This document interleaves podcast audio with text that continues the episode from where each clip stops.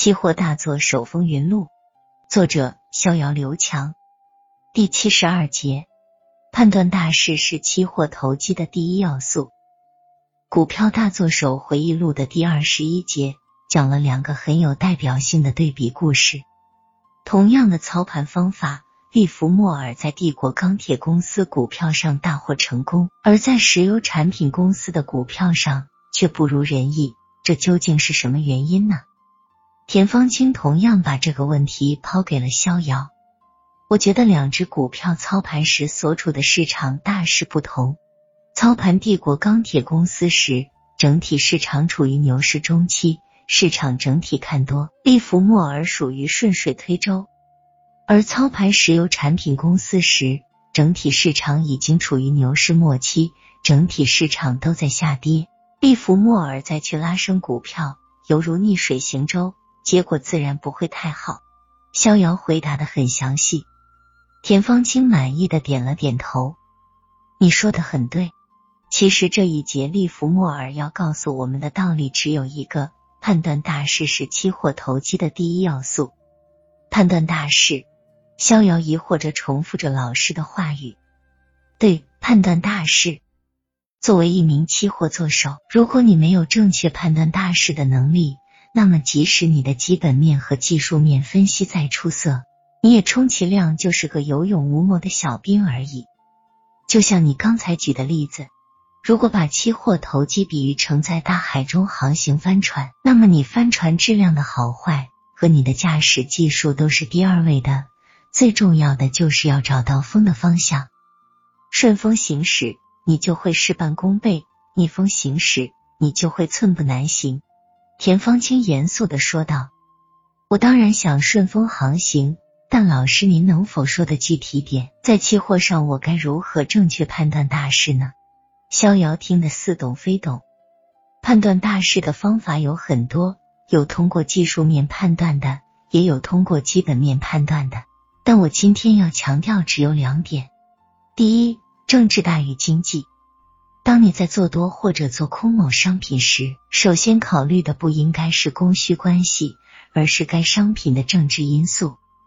简单点说，现在的世界超级大国仍然是美国。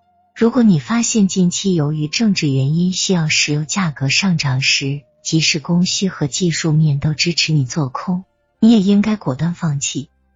特别是像石油、铜。黄金这类关系到美国切身利益的期货品种，尤其不能和美国政府对着干，懂了吗？这我以前还真没考虑过政治因素。期货不是商品经济吗？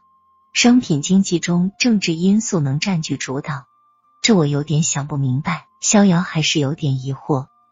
田方清笑了笑：“你说的纯粹商品市场，那只存在于书本的理论上。”我不否认供需最终会决定商品价格这个观点，但切记我们做的是期货，是有交割期限的期货。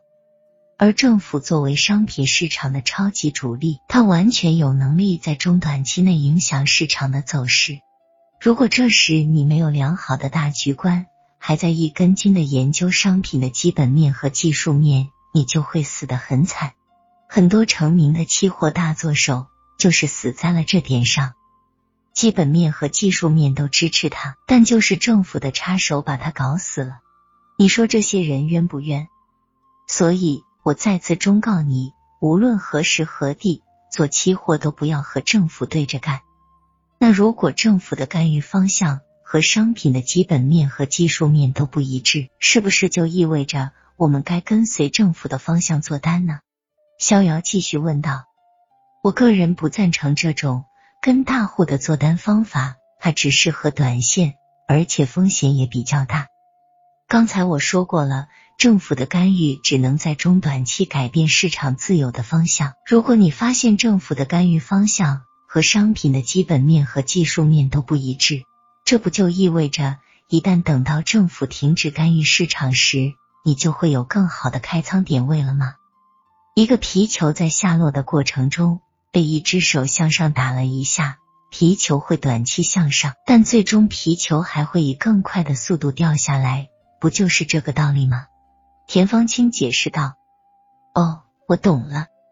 如果政府的干预方向和市场本身的方向一致，那我就跟随；如果政府的干预方向和市场本身方向相反，那我就等到政府干预力量结束时再出手跟随市场做单，是这样的吗？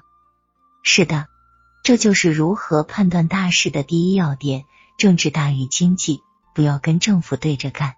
田方清一字一句的说道。那第二点呢？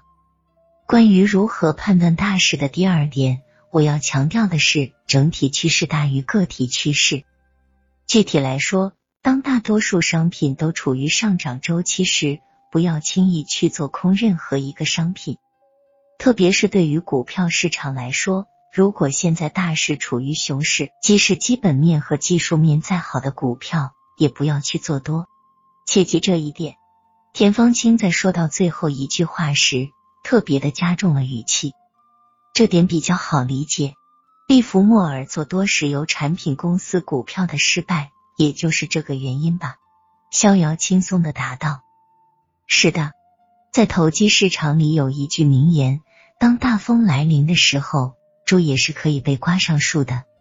所以，作为一名出色的期货做手，我们要等待的就是这个大风，也就是大事。”当没有风的时候，不要瞎折腾，休息就是最好的策略。而当风来临的时候，你要敢于加仓，借助风势实现最大的盈利。